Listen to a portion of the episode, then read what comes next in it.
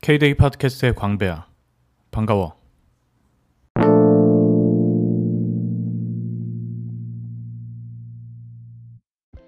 K-데이 팟캐스트를 듣는 사람 중에 스티커를 좋아하는 사람이 있을까?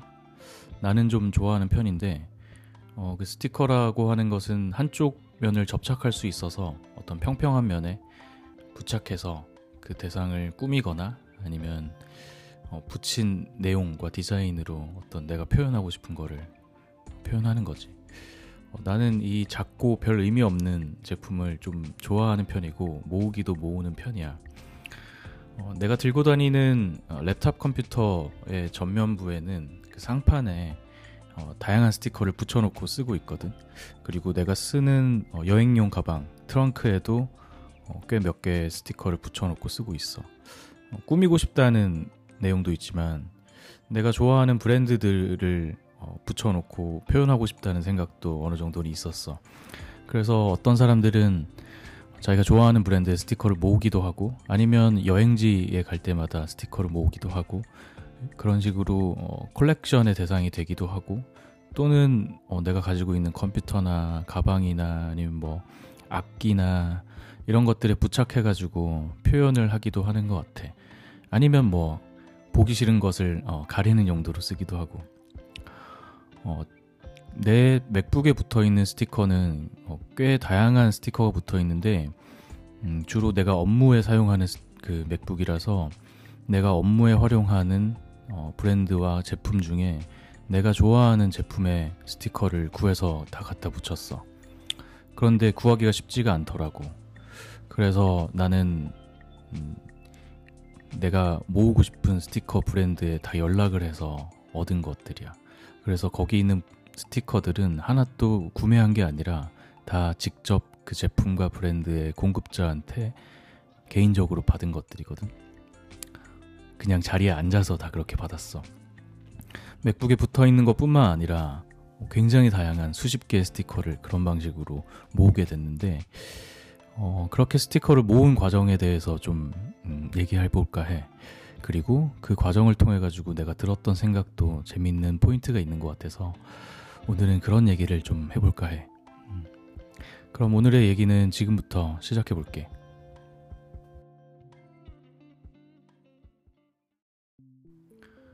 어, 스티커를 본격적으로 모으기 시작한 계기는 어, 새 맥북을 사고 나서야.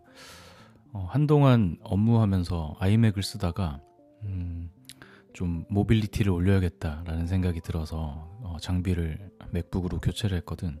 그래서 15인치 맥북 프로로 바꿨는데 처음에 이 맥북을 오랜만에 새 제품을 딱 들고 보니까 뭔가 허하더라고.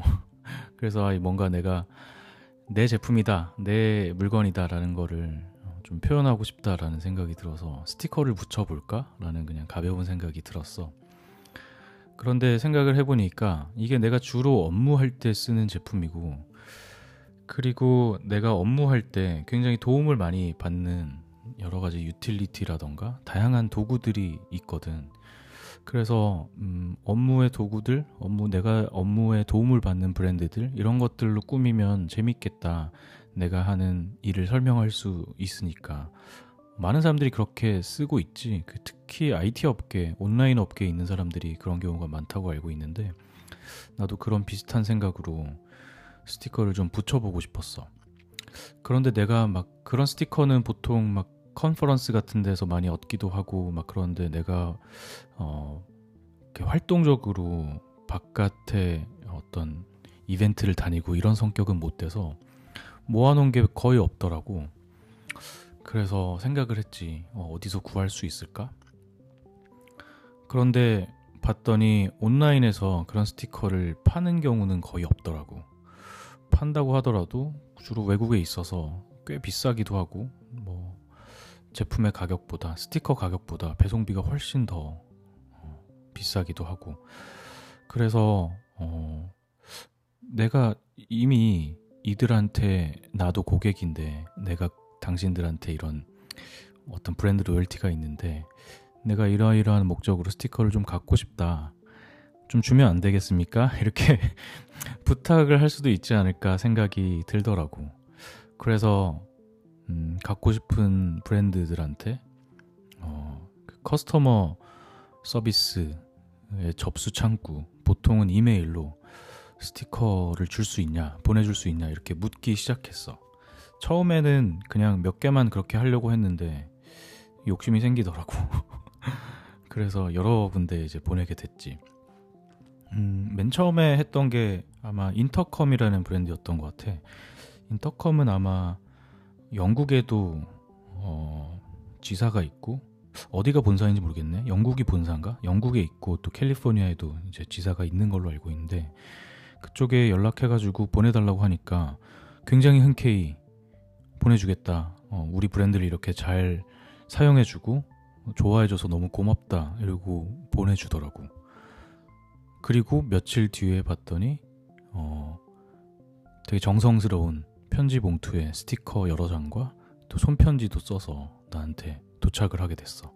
그 경험을 하고 나니까 어 이게 되게 새롭구나. 그래서 신선한 느낌이었어. 왜냐면 우리가 온라인 브랜드라고 생각하면은 어떤 좀 기계적인 음, 그들과 나는 어떤 어, 항상 그 온라인으로만 소통을 하게 되잖아. 그 브랜드들과.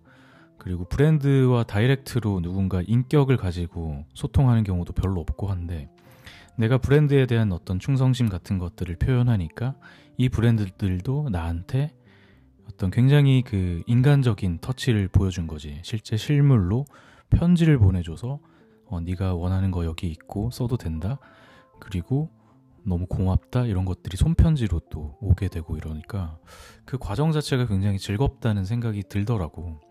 그래서 이왕 넓은 맥북을 산 김에 여러 개 스티커를 좀 모아보자 싶어가지고 어, 내가 업무하면서 주로 쓰는 브랜드들한테 어, 이메일을 계속 보내기 시작했어. 그 이메일 내용은 별거 아니었어. 나 너네 브랜드 되게 좋아하고 지금 사용하고 있는데 내가 최근에 맥북을 샀다. 맥북에 너네 브랜드 스티커를 붙이고 싶은데 좀 보내줄 수 있겠어? 이런 정도였거든.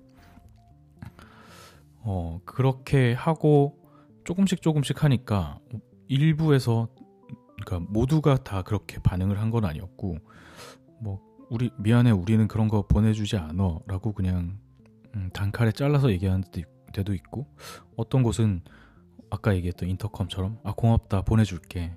어, 지금 당장 우리가 가진 게 없는데 다음 주에 스티커 찍어낼 거니까 그거 나오면 또 보내줄게. 뭐 이런 식으로 보내주기도 하더라고. 근데 이 경험의 가장 핵심은 아까도 얘기했듯이 그 소포나 우편을 받아볼 때 너무 기쁘더라고.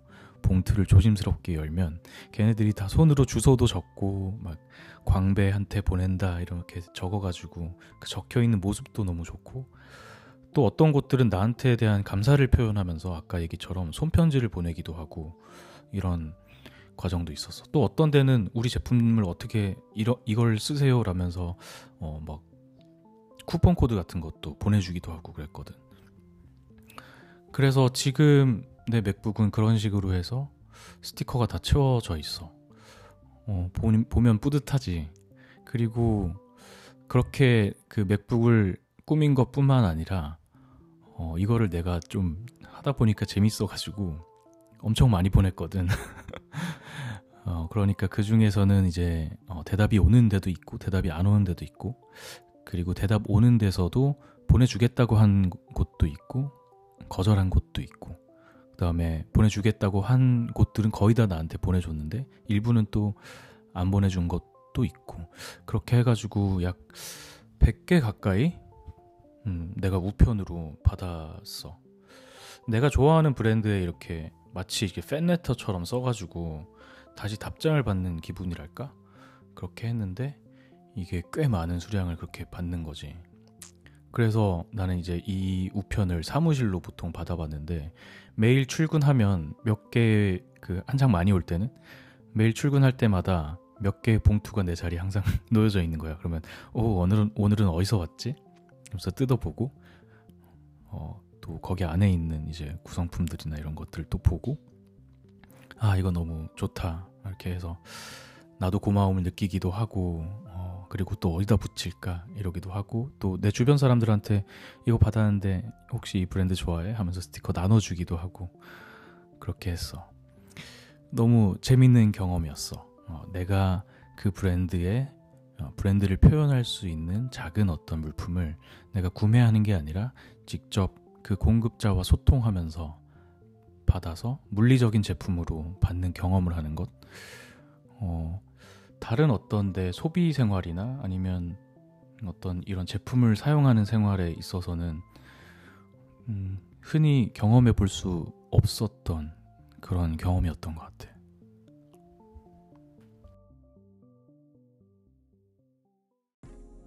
내가 어떤 취미를 하면 그 취미를 좀 체계화하고 어떻게 보면 좀 업무적으로 하는 좀 습관이 있어. 그래서 누군가는 그런 모습을 보고 왜 이렇게 빡세게 사나. 노는 거면 그냥 놀듯이 하지. 왜 또 일하듯이 항상 그렇게 접근하나. 이렇게 나한테 얘기를 하는 사람도 있는데 내 속성이 좀 그런 것 같더라고. 몸에 좀 그런 게 굳어서.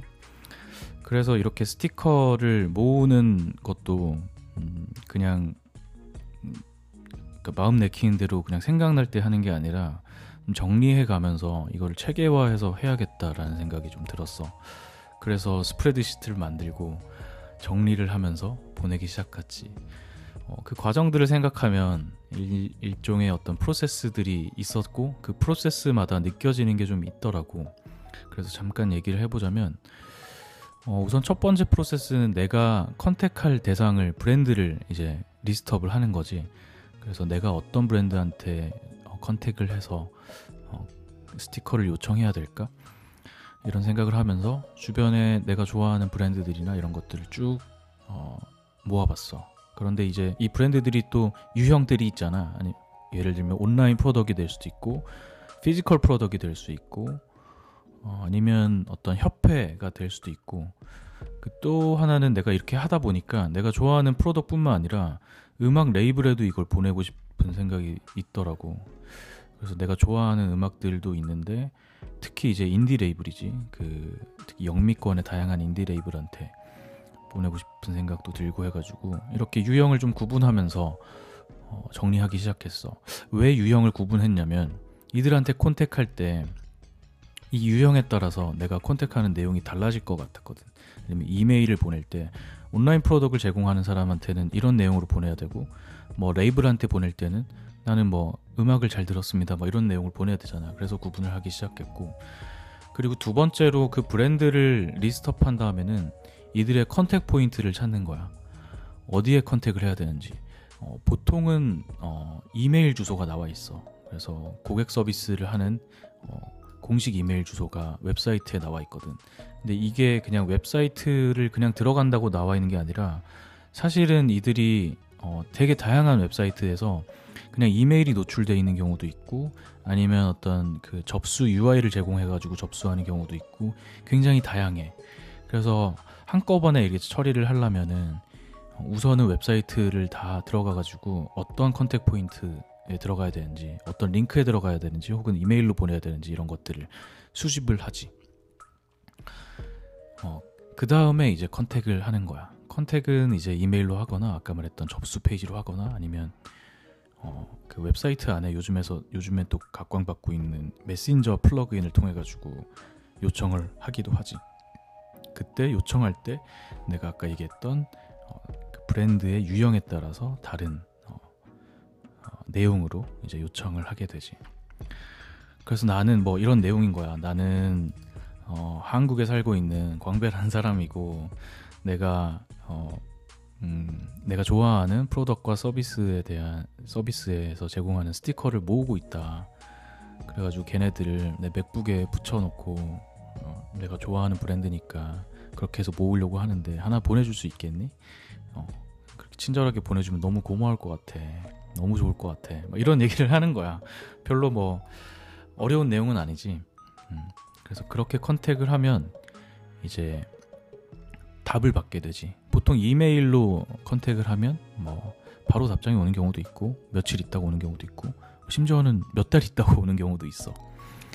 그래서 지금까지의 프로세스는 이제 브랜드를 유형별로 정리를 하고 contact point를 수집을 한 다음에 그 contact point에다가 어, 브랜드 유형에 따라서 어, 내가 request를 보낸다. 그리고 수신을 받는다라는 거야. 그럼 나는 이것들을 리스트한 것에 다 정리를 했어. 언제 contact을 했고, 그 다음에 contact한 다음에 어, 답변이 돌아오는 데까지 걸린 시간은 얼마나 걸렸고, 그 다음에 그 답변이 긍정인지 부정인지, 그러니까 무료 스티커를 보내준다고 긍정적으로 답변을 한, 했는지 혹은 거부했는지 이런 것들 해봤어. 이 과정을 좀 보니까 음, 몇 가지 생각할 포인트는 있더라고. 그러니까 브랜드가 첫 번째로 이 contact point를 찾는 데서 어려움이 발생하기도 하거든. 그러니까 이 브랜드가 얼마나 고객들의 목소리를 듣도록 혹은 고객이 브랜드의 목소리를 전달하도록 편하게 만들어놨나 라는 게 있더라고.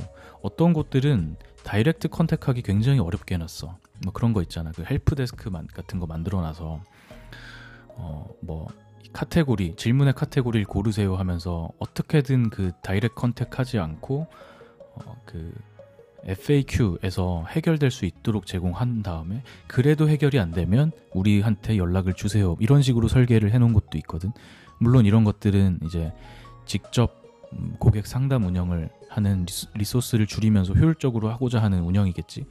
어, 그런데 그 어, 그런 경험이 이제 공급자 입장에서는 효율성을 위한 게 있지만 어, 나 같은 경우는 거의 그렇게 유형화된 질문이 아니거든.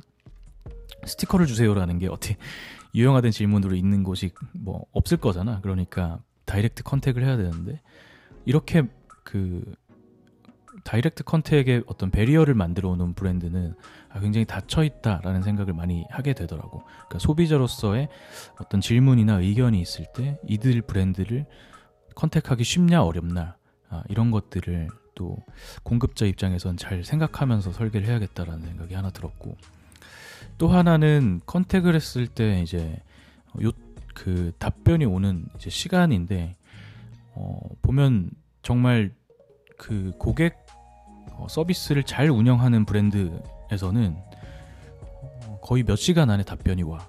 어, 그런 곳들이 예를 들면 내가 경험한 거는 Productboard라는 내가 쓰는 그 product management 하는 유틸리티, Basecamp, task 그리고 조직 관리하는 그런 조직 관리는 아니지 아무튼 업무 관리하는 그런 툴.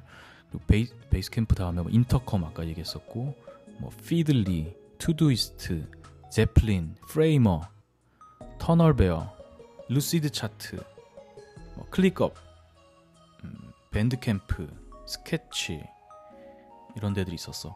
굉장히 빨리 답변이 와서 난 되게 놀랐어. 그래서 아 이들은 어, 고객 그 고객 서비스 운영을 굉장히 잘 하고 있구나. 뭐, 많은 리소스를 투입해서 하고 있구나. 이런 생각이 들었고 어떤 곳은 음, 한 2, 3일 걸려서 온 곳도 있었고 이런 수준이 이제 이메일로 소통하는 경우는 2, 3일 정도 걸리는 게 보통이고 어떤 것들은 2, 3주가 걸리기도 해.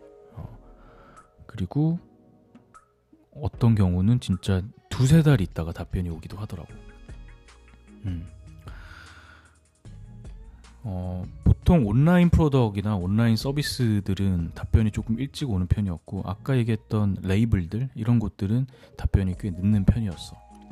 그리고 답변이 왔을 때도 이제 간단하게 얘기를 하면은 어, 수락을 했냐, 부정을 했냐, 그 수락하지 않았냐 이런 쪽으로 나눌 수 있지만 그 답변하는 그 태도에서도 굉장히 많이 갈리더라고. 어떤 곳들은 어떤 수락을 한 경우에는 어, 너무 고맙다. 우리는 정말 기꺼이 보내주겠고 앞으로도 계속 우리 브랜드를 사랑해 달라. 이런 식으로 이제 안내가 되는 경우도 있었고, 혹은 어떤 경우에는 아 정말 너무 고맙고 너무 보내주고 싶은데 어, 지금 준비가 안 돼서 못 보내줬다. 다음에 기회가 되면 꼭 보내주겠다. 이렇게 답변을 한 적도 있었어. 되게 이 정도로 답변을 하면 이 브랜드에 대한 어, 애착 같은 게 조금 더 생기는 그런 경험을 하게 되지. 그런데 어떤 경우에는 뭐 이런 되게 황당한 경우도 있었는데 도대체 네가 왜 우리 브랜드의 스티커를 원하니? 나는 이해가 잘 안 가는데 어디다 쓸 거야? 뭐 카피라이트는 생각해 봤니? 막 이런 식으로 접근하더라고. 그래서 이런 경우는 내가 그, 그 당시 뭐 브랜드 이름은 말 안 할게. 근데 나름 좋은 인상을 갖고 있는 브랜드였는데 어, 얘네는 상식이 없나? 어떤 고객 고객 커뮤니케이션에서의 어떤 무드를 너무 이해를 못하는 거 아닌가 이런 생각도 들었고 어떤 경우는 그냥 뭐 되게 차갑게 뭐 sorry 없어. 뭐 이런 정도로만 하는 데도 있었어. 어 그래서 그 다시 얘기하자면 고객이 고객의 목소리가 얼마나 쉽게 전달될 수 있도록 문을 열어놨나라는 측면과 그리고 얼마나 신속하게 그들에게 반응을 하나? 그리고 그들의 반응에 있어서 얼마나 감정적으로 긍정적인 반응을 하나? 이런 것에 따라서 고객의 상담을 통한 이런 고객 서비스의 경험은 상당히 많이 달라진다라는 생각을 하게 되더라고.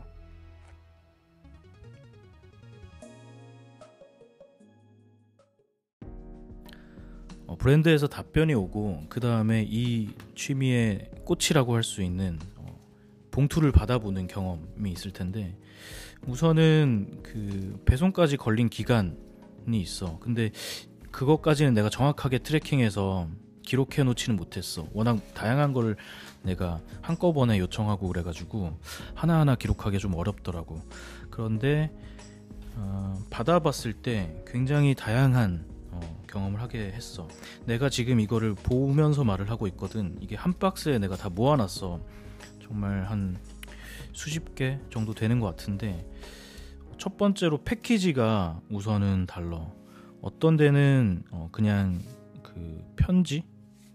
뭐라 그러지? 편지 봉투? 얇은 편지 봉투 흰 봉투 같은데 보내는 데도 있는데 그것도 그 브랜드가 각인되어 있는 봉투가 있고 그냥 우체국에서 산 봉투가 있는 것도 있더라고. 이왕이면 브랜드가 표, 시가 되어 있다면 훨씬 더 좋은 느낌이었어. 내가 지금 보고 있는 거는 그 KCRW라는 그 radio station 하는 곳이지 음악 콘텐츠 만드는 곳 거기에서 보낸 건데 그냥 단순한 봉투이긴 하지만 그래도 KCRW라는 브랜드가 박혀 있어가지고 훨씬 반갑더라고. 그런데 사실 종이로 얇은 종이로 된 이 케이스는 이 봉투는 좀 아쉽지 왜냐면 오다가 손상이 될 수도 있고 하니까 그래서 두 번째로 종류는 그 안에 뽁뽁이가 들어가 있는 안전 봉투 있잖아. 그렇게 보내준 곳도 있어. 그런 거 그런 봉투로 받으면 좀 더 아, 신경 썼구나 이런 생각이 들더라고. 또 하나는 그 카드보드 그 뭐라 그러지? 그 음, 되게 단단한 재질 있잖아. 그 박스 우리 보통 택배 박스에 쓰는 그런 재질로 된 단단한 박스에도 보내주는 경우도 있더라고. 그래서 와 굉장히 놀란 경험도 있는데 음, 이거는 굉장히 그 안에 내용물을 굉장히 잘 보관해야 되는 그런 박스 그리고 패키지 비용만 해도 꽤 들어 꽤 비용이 들 것 같은 그런 패키지로 보낸 데도 있었고 어떤 곳은 어, 서류 봉투 같은 데다가 보내기도 했어. 전체적으로 보면 어, 어떤 봉투에 보내건 브랜드가 잘 드러나는 게 좋은 것 같더라고. 그래서 이 경험에서는 브랜드가 어, 그 봉투에 박혀 있거나 혹은 스티커 같은 걸로도 붙여놨거나 이러면 훨씬 더 반가웠던 경험을 했던 것 같아. 그 다음에 이제 내용물인데 그 일단 내가 요청했던 스티커가 얼만큼 들어있나를 생각해 볼 수 있을 것 같아. 그런 경우는 별로 없긴 한데 스티커 진짜 꼴랑 한 개 보내주는 경우도 있긴 해. 어, 그럼 좀 약간 고맙긴 한데 좀 허무하지. 이왕 줄 거 정성스럽게 보내주면 더 좋을 텐데 그지 좀 어떤 센스라고 해야 될까? 그런 게 좀 부족한 곳도 가끔씩 있는 것 같고. 그런데 반대로 진짜 너무 많이 보내는 경우가 있어. 그런 경험을 한 거는 그 Framer라는 예시가 있는데 Framer는 그 prototyping 그 온라인 제품들 prototyping하는 tool이지. 곧 이제 Framer X가 나오는데 기대가 되는데. 아무튼 Framer에 내가 이제 contact을 하니까 좋아 보내줄게 이러더니 진짜 한 몇백 장을 보냈어. 이거 다 어디다 쓰라고.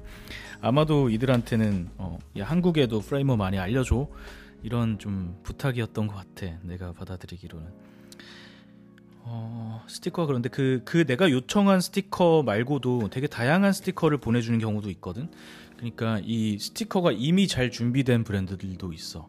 그 브랜드들의 하위 브랜드들이던가 아니면 그 브랜드의 어떤 로고 타입이 되게 다양해가지고 보내주는 경우도 있고 어떤 경우는 뭐 가로로 긴 타입도 있고 혹은 아이콘 타입도 있고 텍스트와 아이콘이 같이 쓴 타입도 있고 막 이래가지고 그런 것들이 그런 세트로 오게 되는 경우가 가장 유용하더라고. 왜냐면 내가 어딘가에 붙여야 되는데 그 레이아웃 때문에 붙이기 아쉽거나 이런 경우가 있잖아. 그래서 이 브랜드는 표현하고 싶고 그 다음에 제한된 그 면적에다가 붙이고 싶을 때 그 레이아웃을 고려해가지고 선택해서 붙이게 되는 경우가 있지. 또 하나의 그 중요한 하나의 부분은 내가 기대도 안 했던 안 했었는데 좀 감명이 깊었던 부분은 편지를 보내줘. 정말 너무 좋았던 경험인 것 같아.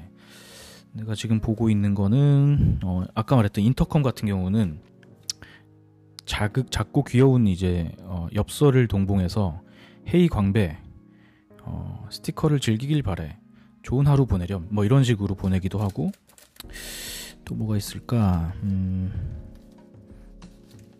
그 막 보낸 편지에다가 막 되게 막 그림도 그리고 막 되게 깜찍하고 귀엽게 해가지고 마음이 훈훈해졌던 적도 있어. 어, 지금 막상 찾아보려고 하니까 손에 잘 안 잡히네. 꽤 많은 브랜드들에서 이런 편지를 보내주더라고. 음. 이건 아마 이거를 보내는 그 고객 서비스 담당자의 어떤 마음 같은 게 느껴져서 굉장히 그 브랜드와 소통을 할때 어, 그 인격 대 인격으로 소통을 한다는 그런 느낌을 받게 돼서 특히나 더 좋았던 부분인 것 같아. 어, 그 외에는 추가적으로 굉장히 너무 잘해줘서 되게 황송할 경우도 있었어. 어떤 경우는 어, 내가 그 Agogo Records라는 인디 레이블이 있어. 음악 레이블인데 이쪽에 contact을 하니까 굉장히 반가웠나 봐. 그래서 스티커도 그 레이블의 브랜드 스티커 말고도 아티스트 스티커들 다 모아서 보내주고 그리고 여기서 만든 엽서 같은 게 있는데 그것도 한 뭉치 한 30장 정도 되는 거 보내주고 그 다음에 Agogo 브랜드로 만든 작은 그 노트북 있잖아 Leuchtturm 같은 작은 그 노트 들고 다닐 수 있는 그런 것도 보내줬고 어떤 브랜드들은 진짜 샘플 CD를 엄청 보내줬어 음악 들어줘서 너무 고마우니까 우리 아티스트들이 내놓은 발매한 앨범인데 이것도 들어봐 하면서 보내줬더라고. 그래서 그게 너무 고마워 고마운 느낌. 그래서 레이블 같은 경우는 내가 좋아해서 contact한 거긴 하지만 사실은 컨택한 모든 대상이 굉장히 많은 많이 듣는 레이블이거나 이러진 않았거든. 그럼에도 불구하고 음, 이렇게 보내주니까 더 그 음악 그 레이블의 음악을 찾아 들어야겠다라는 생각을 하게 되더라고. 브랜드별로 좀 차이가 있다면 어, 오히려 좀 음, 소규모 레이블이나 소규모 브랜드들은 이런 준비가 잘 안 돼 있더라고. 뭐 당연한 얘기일 수도 있겠지. 그런데 내가 생각하기로는 예를 들면 레이블 같은 경우는 되게 편차가 많이 갈리잖아. 인디 레이블이라고 해서도 다 똑같은 게 아니라 굉장히 그 팬이 많은 레이블도 있고 예를 들면 Sub Pop 같은 레이블 어, 그리고 막 굉장히 그 잘 안 알려진 그런 레이블도 도 있는데 그 지금 하나 예를 들자면 Sub Pop 같은 레이블 같은 경우는 어, contact을 하니까 어, 그거 우리 저기 팔고 있는 거니까 우리 샵 들어가서 사 싫음 말고 아니면 너 샵에 들어가서 우리 CD나 뭐 vinyl이나 이런 거 사면 내가 끼워줄게. 이런 식으로 답변이 왔던 기억이 있거든. 그런데 그 정도로 유명한 레이블 중에 하나 이제 Ghostly 같은 경우가 있었는데 Ghostly는 그 유령 로고로 굉장히 또 로고가 예쁘지. 그래서 갖고 싶은 스티커 중에 하나였는데 거기도 Sub Pop처럼 다 있어. 그 스토어도 있고 막 거기에 아마 스티커도 팔고 있을 텐데 내가 그렇게 contact을 하니까 정말 정성스럽게 나랑 이제 얘기를 하면서 이메일로 답장을 보내면서 막 한국에도 Ghostly 아티스트 더 많이 알려줬으면 좋겠다. 그 한국에서 어떻게 알게 됐냐 우리 레, 그 우리 레이블을 막 이런 얘기도 하면서 그리고서 그 또 정성스럽게 굉장히 또 좋은 브랜드의 스티커를 보내주더라고. 그래서 그런 경험을 하고 나면 그 비슷한 나그 전에는 어떤 비슷한 포지션에 내 개인 소비자 입장에서는 비슷한 포지션의 브랜드였는데 그 경험에 따라서 굉장히 그 충성도가 많이 달라지게 되는 그런 개인적인 경험을 하게 됐어.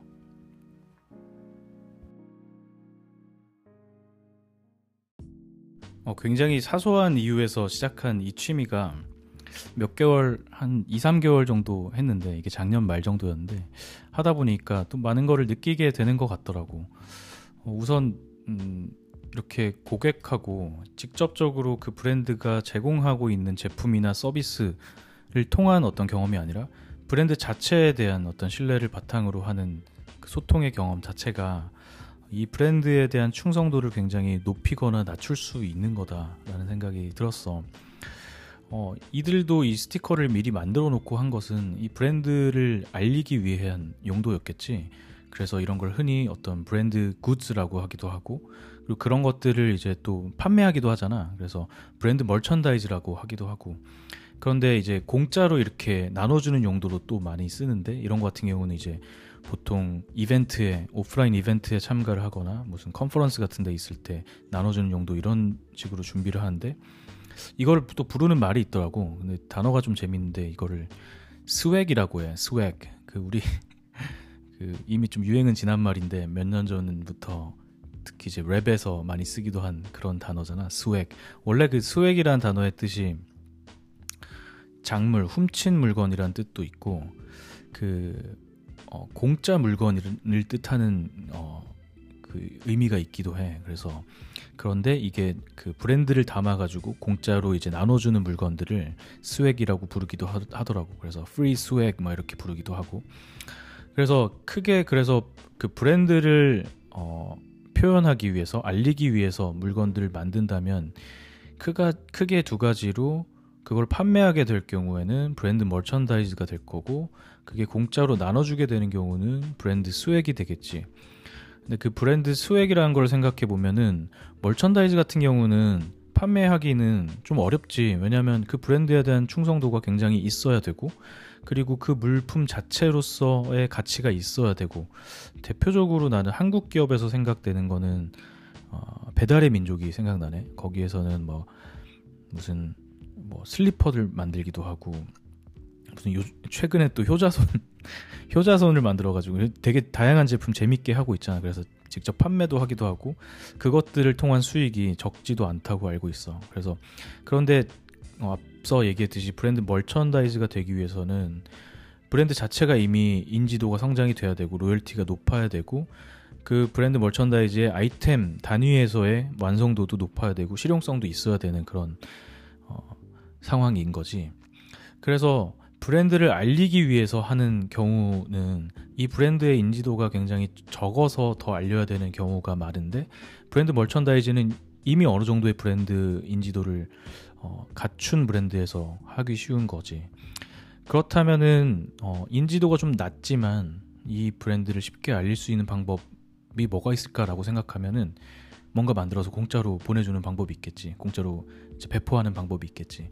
그래서 많은 어, 브랜드들에서 컨퍼런스 같은 데 참여하면서 스티커 같은 간단한 물품들을 제작해서 공짜로 나눠주는 거라고 생각해. 그런데 내가 이렇게 접하면서 이제 들었던 생각은 아 이게 비용도 많이 발생을 하지 않고 또 어, 어느 정도 브랜드에 대한 호감을 가진 유저를 브랜드 충성도를 높일 수 있는 굉장히 좋은 수단인데 이 배포의 수단이 굉장히 한정돼 있다. 이런 생각이 들었거든. 예를 들면 이런 경우도 있었어. 뭐 내가 스티커를 좀 갖고 싶다고 컨택을 하니까 아, 그러면 우리가 다음 주에 뭐 샌프란시스코에서 컨퍼런스 하는데 거기 와가지고 그 받아가렴 이렇게 하는 경우도 있었거든. 내가 서울에 사는데 거길 어떻게 가겠어? 어, 이 케이스 같은 경우는 이미 브랜드에 대한 어느 정도의 호감이 있는 고객이 조금 더 내가 충성도를 더 가져도 될까? 막 이렇게 접근하고 있는데 어떻게 보면 좀 문을 닫는 거잖아. 음, 네가 나를 좋아하는 건 좋긴 좋은데 나를 좋아하기 위해서는 너도 수고를 좀 해줘야 돼. 이런 식으로 약간 좀 약간은 쌀쌀맞은 태도를 가진 거잖아. 어, 그래서 그 첫 번째로 들었던 생각은 나도 어떤 브랜드를 building한다면 어, 이렇게 그 free swag을 만들어 가지고 어디에서 있건 간에 내가 보내주는 활동을 해야겠다라는 생각이 들었어.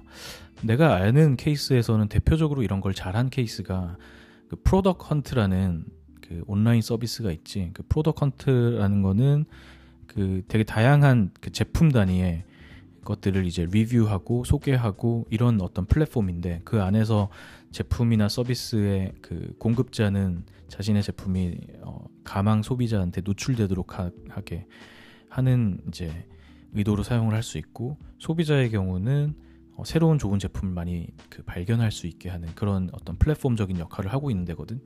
그런데 여기서 굉장히 잘했던 게 초반부터 어, 스티커를 많이 만들었어. 그리고 스티커를 만들어서 공지를 한 번씩 때려. 오늘 뭐 오늘부터 이메일 그 뉴스레터 가입하면 오늘부터 일주일 동안 가입한 모든 사람한테 스티커 우편으로 보내줄게. 뭐 이런 이벤트를 자주 했거든. 뭐 물론 Product Hunt 같은 경우는 굉장히 그 플랫폼도 building을 잘했고 어, 그 특히 이제 스타트업 씬 안에서 플레이를 잘 해가지고 단계적으로 아주 잘 성장한 모델이라고 생각되지만 그 브랜드가 또 사랑받을 수 있고 한 그런 배경에 역할 중에 하나는 그런 방식의 브랜드를 알리는 노력도 상당히 있었던 것 같아. 그리고 그 브랜드도 좀 독특하게 그 고양이가 항상 나오는 이상하게 그 IT에 있는 사람들이 고양이를 더 좋아하는 것 같아. 아무튼 고양이 로고의 음, 그 로고를 만들어서 스티커로 제작해가지고 막 보내는 이런 역할을 했거든. 그래서 어 이게 굉장히 좋은 방식이다 이런 생각을 하게 됐고 또 하나는 어 이게 굉장히 좋은 방식이라면 어, 많은 브랜드들에서 그렇게 하면 굉장히 좋잖아.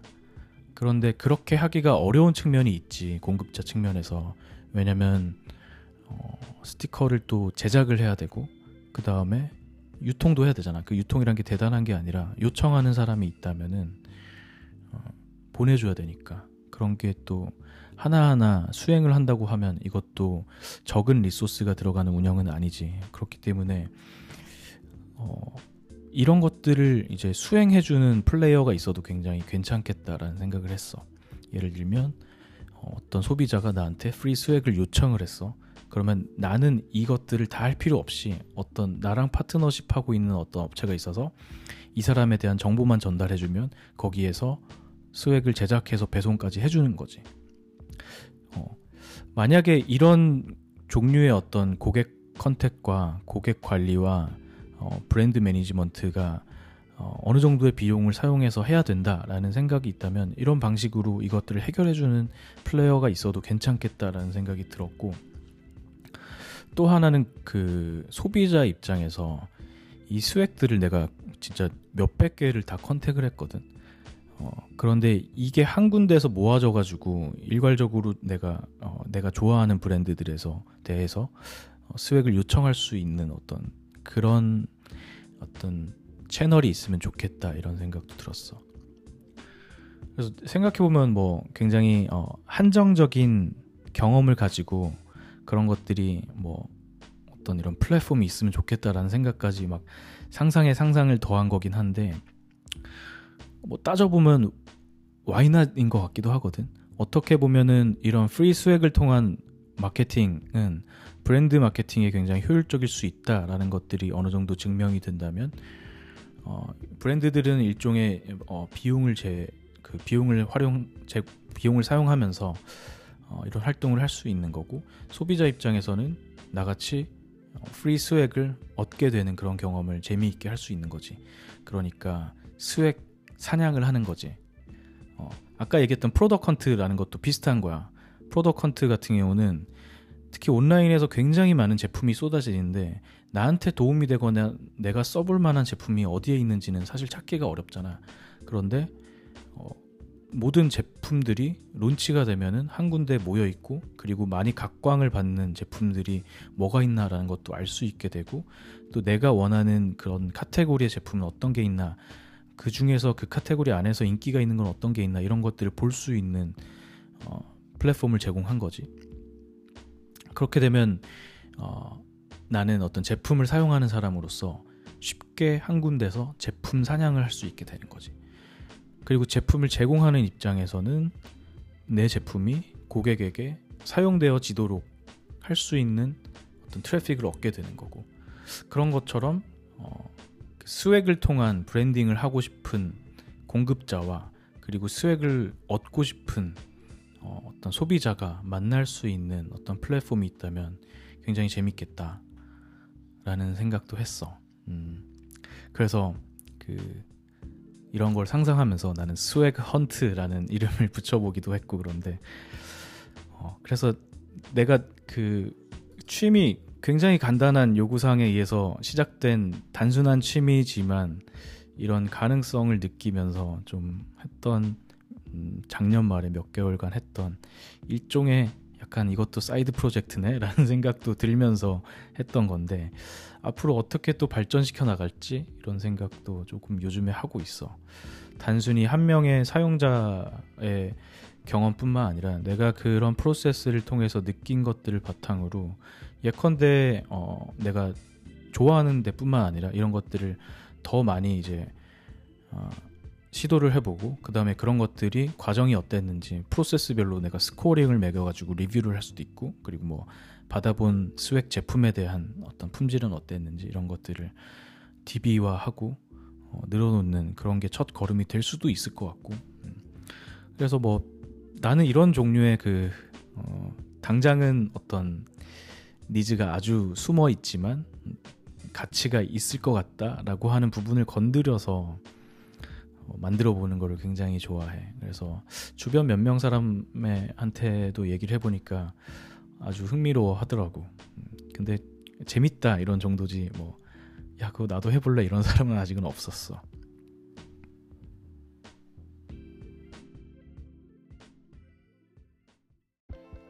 사실 굉장히 가벼운 마음으로 했던 뭐 일종의 취미 생활이었고 어, 거기에 들었던 생각은 사실은 음, 상상의 영역인 거지. 어, 그 의미 부여를 또 어, 내가 너무 앞서서 과하게 할 필요는 없을 것 같아. 그냥 그런 생각이 들었다. 그런데 취미에서는 그런 어떤 의미가 있을까라는 것들을 상상하면서 하는 할 수 있는 취미가 더 재미는 있는 것 같더라고. 그래서 앞으로 또 이런 비슷한 어, 내가 재미를 느낄 만한 취미가 뭐가 있을까 이런 생각을 또 하기도 하고 아니면 내가 swag hunt라고 이름 붙인 그 취미를 또 더 재밌게 발전시킬 수 있을까 이런 생각을 요즘 하기도 해. 어, 이 취미가 또 어, 혹시나 이 에피소드를 들은 사람이 재밌게 느꼈으면 어, 어떻게 해보자 이런 아이디어가 있을 수도 있을 것 같으니까 혹은 다른 데도 이런 것들이 있을 수 있다라는 아이디어가 있을 수 있을 것 같으니까 나한테 그런 생각이 드는 게 있다면 얘기해주면 또 재밌을 것 같아. 어, 그러면 오늘은 여기까지 하고 오늘도 고마웠고 안녕.